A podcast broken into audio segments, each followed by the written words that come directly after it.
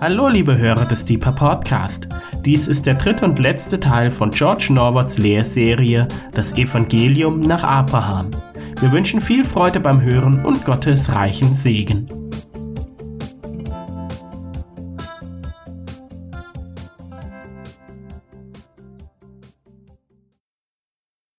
So, ich begrüße euch alle wieder, falls ihr die letzten zwei angeschaut haben oder neu dazu gekommen sind. Also wir sind hier bei einer Aufnahme von Diepe Lehrserie von Gebetshaus Freiburg. Und in dieser Lehrserie habe ich am Herzen, ähm, das Evangelium zu erklären anhand von Abraham-Texten. Und ähm, wie immer gesagt, auch äh, also in dieser Serie und jetzt heute, möchte ich das auch sagen. Es geht mir, es geht mir ähm, darum, um das, was wir im ersten Satz des Neuen Testamentes finden, ähm, die Geschichte Jesu Christi, des Sohnes Davids, des Sohnes Abrahams. In der ersten äh, Lehreinheit äh, haben wir Gedanken gemacht über die Aussage Abrahams, Gott wird sich ein Lamm ersehen, mein Sohn. Äh, es ging um das Lamm Gottes, das Kapitel 22 in Genesis. Dann ähm, haben wir in der zweiten, im zweiten Teil über Kapitel 14 Gedanken gemacht, wo äh, diese ähm, äh, Gestalt äh, ähm, erscheint in Kapitel 14 Melchizedek und Abraham Brot und Wein da reicht worauf Abraham sehr liturgisch und sehr ähm, eindrücklich reagiert und ähm, durch ähm, den Schreiber von Hebräer und ähm, selbst ähm, Jesus, wo er sich verbindet mit Psalm 110, sehen wir, dass Melchizedek letztlich eine Vorerscheinung Jesu Christi ist. Heute geht es nicht darum, um das Lamm Gottes per se, also an für sich, oder ähm, Jesus den hohen Priester, sondern es geht um eine Theologie. Aus den Abraham-Texten ähm, haben wir einen Grundsatz in der Theologie, den Paulus aufgreift und oft diskutiert wird im Neuen Testament mit Anspielung auf die, auf die, auf die Stelle, die hier zitieren werde gleich. Also es geht jetzt nicht um in erster Linie um eine Person, es geht auch nicht um eine rituelle Handlung. Jetzt geht es um einen, einen theologischen Gedanken, eine theologische, theologische Aussage. Und diese Aussage ist grundlegend, grundsätzlich wichtig um das Neue Testament zu verstehen, um den christlichen Glauben zu verstehen, wie Paulus, unser mein AT-Professor, wie Paulus das uns lehrt. Aber nicht nur Paulus, dennoch hauptsächlich Paulus. Heute geht es um Genesis, also 1. Mose Kapitel 15. Und ich steige in den Text ein mit uns zusammen hier ab Vers 5. Zitat, ich lese aus der Elberfelder Übersetzung hier. Und Gott führte Abraham hinaus und sprach, blicke doch auf den Himmel und zähle die Sterne, wenn du sie zählen kannst. Und Gott sprach zu Abraham, so zahlreich wird deine Nachkommenschaft sein. Und jetzt der wichtige Satz. Und er glaubte dem Herrn und er rechnete es ihm als Gerechtigkeit an. Noch einmal, Deutsch. Und er glaubte dem Herrn und er rechnete es ihm als Gerechtigkeit an. Ja, Urtext W oder Grundtext W. Heemin ba Adonai ba yaksheveha lo Sedekah. Ein grundsätzlicher Satz, ein Grundsatz des neuen testamentlichen Glaubens. Warum ist dieser Satz so wichtig? äh, ich will mit uns ein paar, ich nenne das a priori Dinge, also äh, ein paar Voraussetzungen irgendwie mit uns bewegen, sodass wir die Bedeutung dieses Satzes verstehen. Es geht hier in diesem Satz um Glauben, das ist eine Art Gottvertrauen. Es geht aber auch um Gerechtigkeit. Und äh, wie so oft in der Schrift, ich meine, oft ähm, äh, spüren wir inst instinktiv, oh, das ist so wichtig und ja, und äh, ich spüre irgendwie eine Liebe für Jesus Christus und so weiter. Und erst später kapieren wir, worum es eigentlich geht. Wir wissen, dass Jesus Christus die Antwort ist. Irgendwann mal kommt, äh, kommt der Christ darauf zu fragen, ja, was ist denn eigentlich die Frage? Und ich komme für meine Wenigkeit zu dem Schluss, dass oft meine Fragestellung nicht richtig ist. Ähm, wir hier im westlichen Abendland, wir haben für uns wichtige Fragen. Ja, äh, wo gehe ich in Urlaub? Was soll ich morgen äh, essen? Was soll ich anziehen? In den semitischen Religionen, hier im alttestamentlichen Kontext, sie sind sehr beschäftigt mit der Frage, wie kann ich gerecht sein? Wie kann ich gerecht sein? Ein, ein Sprecher in Hiob zum Beispiel sagt es oft. Wie kann der Mensch gerecht sein? Das ist die, wir wissen, dass Gott die Antwort hat. Das wissen wir alle, okay? Aber was ist die Frage? Die Frage ist, wie kann der Mensch gerecht sein? Und das ist vielleicht nicht ganz oben auf deiner Prioritätenliste, aber eines Tages wird es uns sehr relevant sein. Die semitischen Religionen, wir haben die Vorstellung, dass, dass ein Gericht auf die Welt zukommt und dass unser Tun Konsequenzen hat.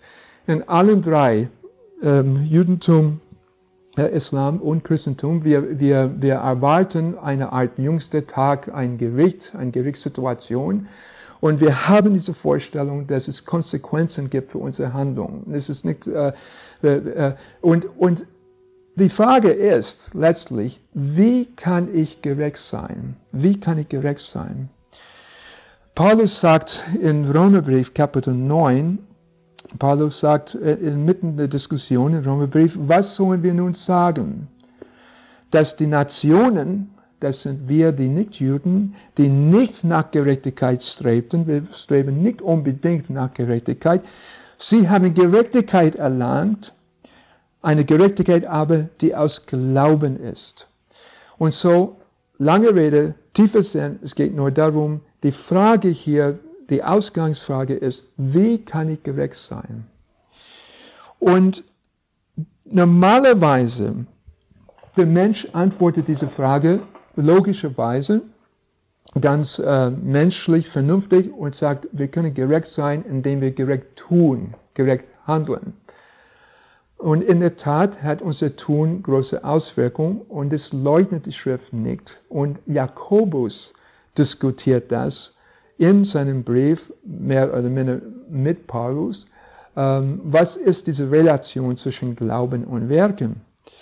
Aber der Grundsatz, der aus Genesis 15 kommt, der so wichtig ist, äh, ist eine radikale Idee, eine ungewöhnliche Idee. Denn der Ablauf ist folgendes. Abraham ist beschäftigt hier um ein Anliegen, das ist vielleicht schwer zugänglich für einen modernen Leser, aber es geht um Nachkommen und es geht nicht einfach darum, viele Kinder zu haben, irgendwas, es geht, ähm, ja, dass er das weitergibt, was sein Leben ausmacht. Das sei das nächste Mal dahingestellt. Er hat eine, eine, eine, eine große Aufgabe, ein großes Problem. Und Gott tätigt eine Aussage. Gott sagt was. Gott gibt eine Verheißung. Und es ist sehr schön irgendwie ähm, ausgeführt hier, ist sehr so, äh, das ist äh, filmreif sozusagen. Gott führt Abraham hinaus, es ist offensichtlich Nacht in der Wüste und wir wissen, wie die Sterne zu sehen sind. Und er sagt, blicke doch zum Himmel und zähle die Sterne, wenn du sie zählen kannst. Man kann das eigentlich nicht. Das, äh, ja. Und Gott sprach zu ihm, so zahlreich werden deine Nachkommenschaft sein. Also im Blick auf dein Problem, Abraham, dein Anliegen, so werde ich das machen. Und dieser Satz hier, der, kommt, und Abraham glaubte dem Herrn, das heißt, Abraham ließ sich darauf ein, auf das, was Gott sagte. Er ließ sich auf diese Verheißung ein. Wir nennen das Glauben, eine Art Gottvertrauens, ein starkes Gottvertrauen. Und die Überraschung kommt im zweiten Teil. Und Gott rechnete es Abraham als Gerechtigkeit an.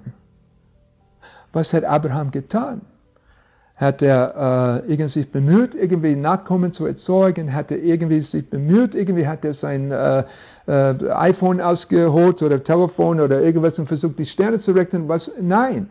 Er glaubte das, was Gott sagte. Und die Überraschung, siehe da, das wurde ihm gerechnet, zugerechnet von Gott als Gerechtigkeit. Es reicht für Gott, ihm zu glauben. Es reicht für Gott, zu glauben, was er sagt. Das reicht für Gott. So oft der Mensch fragt, und Menschen fragen mich auch, was will Gott, dass ich tue? Was, soll ich eine Kirche bauen? Soll ich äh, 41 äh, Tage fasten? Was, was, soll, was soll, soll ich das, soll ich das, soll ich das und das? Mein liebes Schäfchen, ich kann dir sagen, was Gott will. Gott will, dass du ihn glaubst. Gott will, dass du Vertrauen investierst in sein Wort. Und die Dinge, die er dir gesagt hat, du bist gewiss nicht beschäftigt mit Nachkommen oder so, aber du hast deine Projekte, du hast deine Dinge, Dinge, die Gott dir zugesagt hast, wo du denkst, das ist menschlich gesehen unmöglich. Was Gott will, ist, dass du seinem Wort glaubst. Was Gott will, ist, dass du dich darauf einlässt. Und wisst ihr was? Das reicht. Ihr glaubt mir vielleicht nicht, aber das reicht. Gott zu glauben, letztlich ist das, was er von uns haben will. Eine steile Behauptung vielleicht, aber ich ziehe Paulus zu meiner Verteidigung.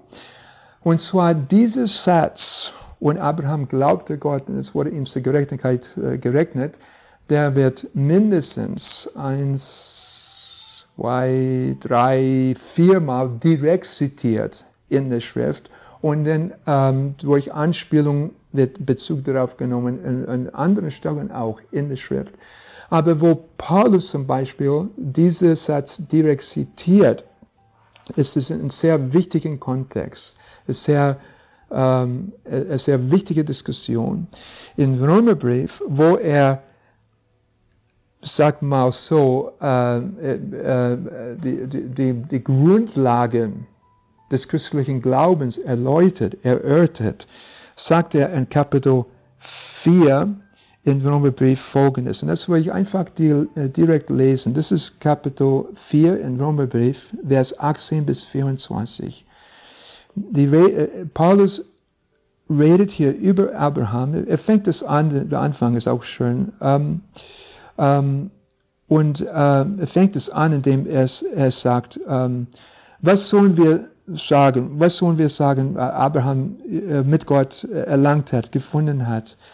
Und Vers 18, Abraham, der gegen Hoffnung auf Hoffnung hin, ist eine Interessante Formulierung von Paulus, auch in Griechisch ist es auch so, äh, so wie hier in Eberfelder weitergegeben, der gegen Hoffnung auf Hoffnung hin, also no way, und trotzdem er geglaubt hat, das, das bewundere ich von Abraham, der gegen Hoffnung auf Hoffnung hin geglaubt hat, damit er und seine Frau Vater vieler Nationen werde, nach dem, was gesagt ist, so soll deine Nachkommenschaft sein und nicht schwachen Glauben sah er seinen eigenen schon erstorbenen Leib an, da er fast 100 Jahre alt war, und das Absterben des Mutterleibes und Sarah, also menschlich gesehen, das kannst du gleich vergessen, diese Verheißung.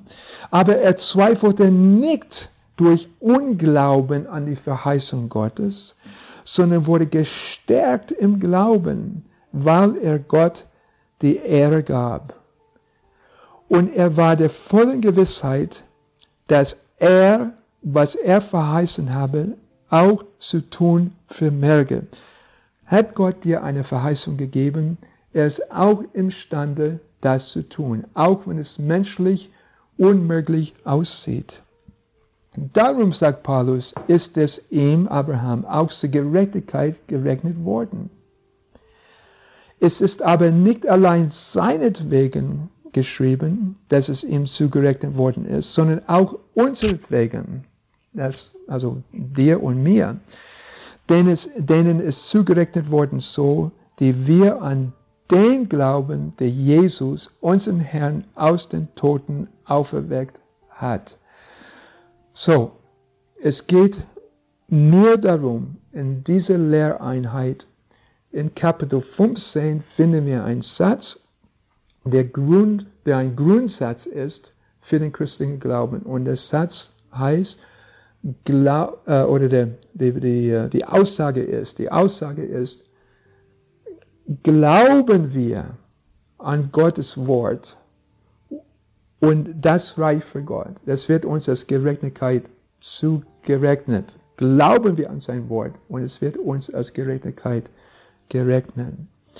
Ähm, und Paulus nimmt diesen Satz, arbeitet damit in Römer Kapitel 4 und auch später im Römerbrief, in Galaterbrief. Der Schreiber von Hebräerbrief redet darüber. Jakobus diskutiert darüber. Der Satz ist sehr wichtig. Und der, der Gedanke ist, der Gedanke ist, ähm, Gerechtigkeit ist sehr wichtig, aber Gerechtigkeit können wir nicht erlangen durch eigene Werke, sondern nur durch Vertrauen, dass Gott uns gerecht machen wird. Wie macht er uns gerecht? Und das ist der Bezug zu den anderen Lehreinheiten jetzt. Durch dieses Lamm in Kapitel 22, durch diesen hohen Priester in Kapitel 14. Das ist das Evangelium, bitteschön, jetzt von Abraham hier gepredigt. So macht Gott das. Und Abraham glaubte Gott und es wurde Abraham als, äh, es wurde dem Abraham als Gerechtigkeit zugerechnet. Ich sage die ganze Zeit hier, dass dieser Satz, dieser Gedanke grundsätzlich ist für den neutestamentlichen Glauben. Äh, vielleicht ist das nicht so einfach für uns, diesen diese Gedanken zu finden in anderen Teilen der Schrift. Ich nehme einen Moment und schaue auf eine ja, ganz andere Seite des kanonischen Spektrums sozusagen, um jetzt äh, hoffentlich zu beweisen, dass dieser Gedanke grundsätzlich ist für das gesamte Neue Testament. Ich möchte einen Augenblick werfen in Johannes Evangelium. In Johannes Evangelium. Das ist kein Brief von Paulus und es ist kein Text aus Genesis. Ich, ich trinke einen Schluck Wasser. In, in, in Johannes Evangelium, ähm, äh, Kapitel 6, gibt es eine Diskussion mit der Volksmenge. Und dann ab äh, Vers 28, 29, da sprachen sie zu Jesus, was sollen wir tun, damit wir die Werke Gottes wirken? Okay, bisschen anders formuliert, aber wie können wir gerecht sein? Was sollen wir tun, damit, damit wir die Werke Gottes wirken? Und auch hier kommt der Überraschungsmoment oder das Überraschungsmoment. Jesus antwortete und sprach zu ihnen, dies ist das Werk Gottes, dass ihr an den glaubt, den er gesandt hat. Ganz andere Formulierung, ganz andere Sprache. Das ist ja Johannes, äh, ganz andere, ja, eine andere Gattung ja, als äh, Römerbrief und, äh, und so weiter. Aber es ist derselbe Gedanke. Was sollen wir tun? Wie können wir gerecht sein? Was sollen wir tun, damit wir die Werke Gottes wirken? Jesus antwortete und sprach, dies ist das Werk Gottes. Das ist, was du tun sollst.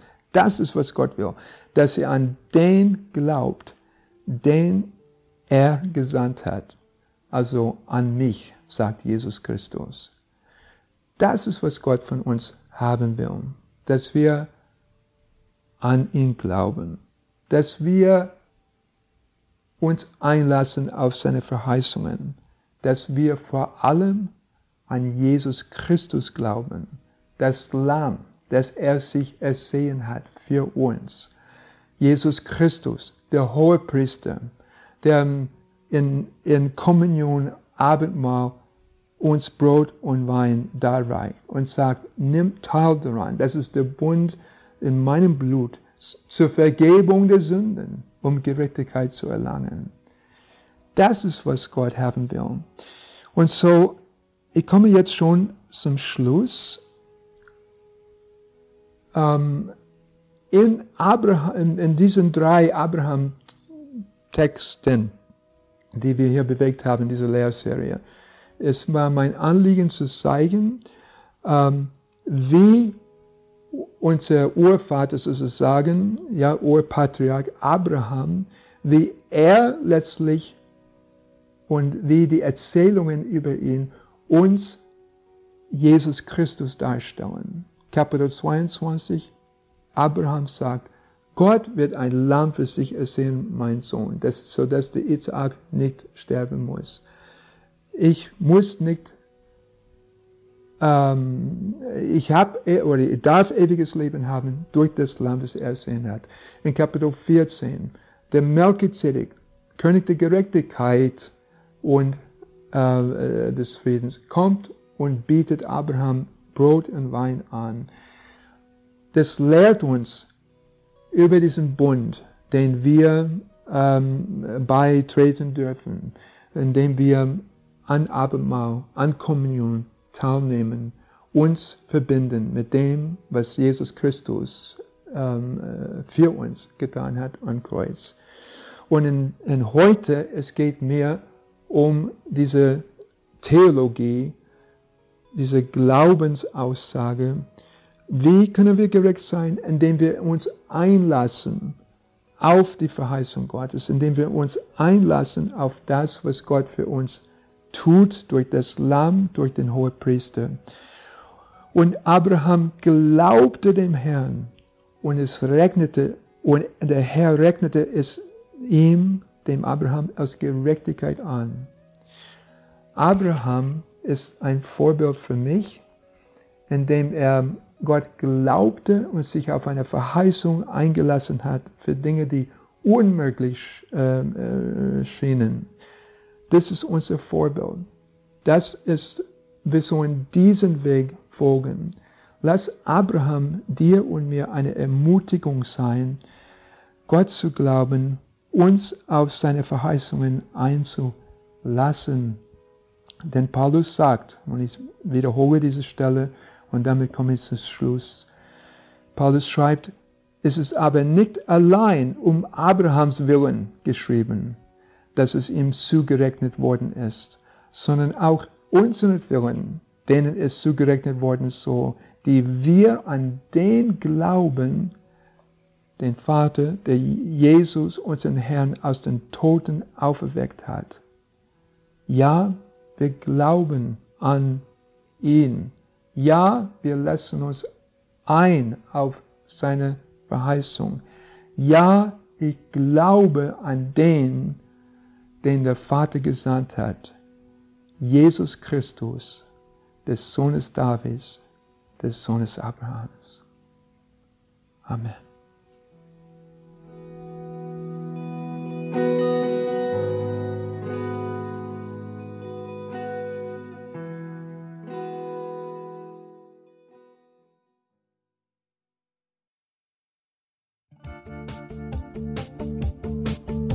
Liebe Hörer, wenn Sie noch weitere Abende aus unserer Deeper-Serie mit und nacherleben möchten, besuchen Sie uns einfach auf unserer Webseite www.gebetshaus-freiburg.de.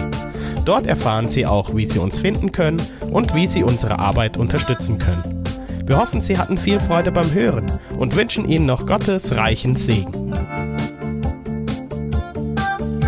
Ich reise, ich bin auf der Reise mit dir auf der Reise zu deinem Licht. Jesus, du bist mein Weg, mein einziges Ziel. Du bist mein Licht. Ich will tiefer, weiter, höher, schneller, intensiver, klarer.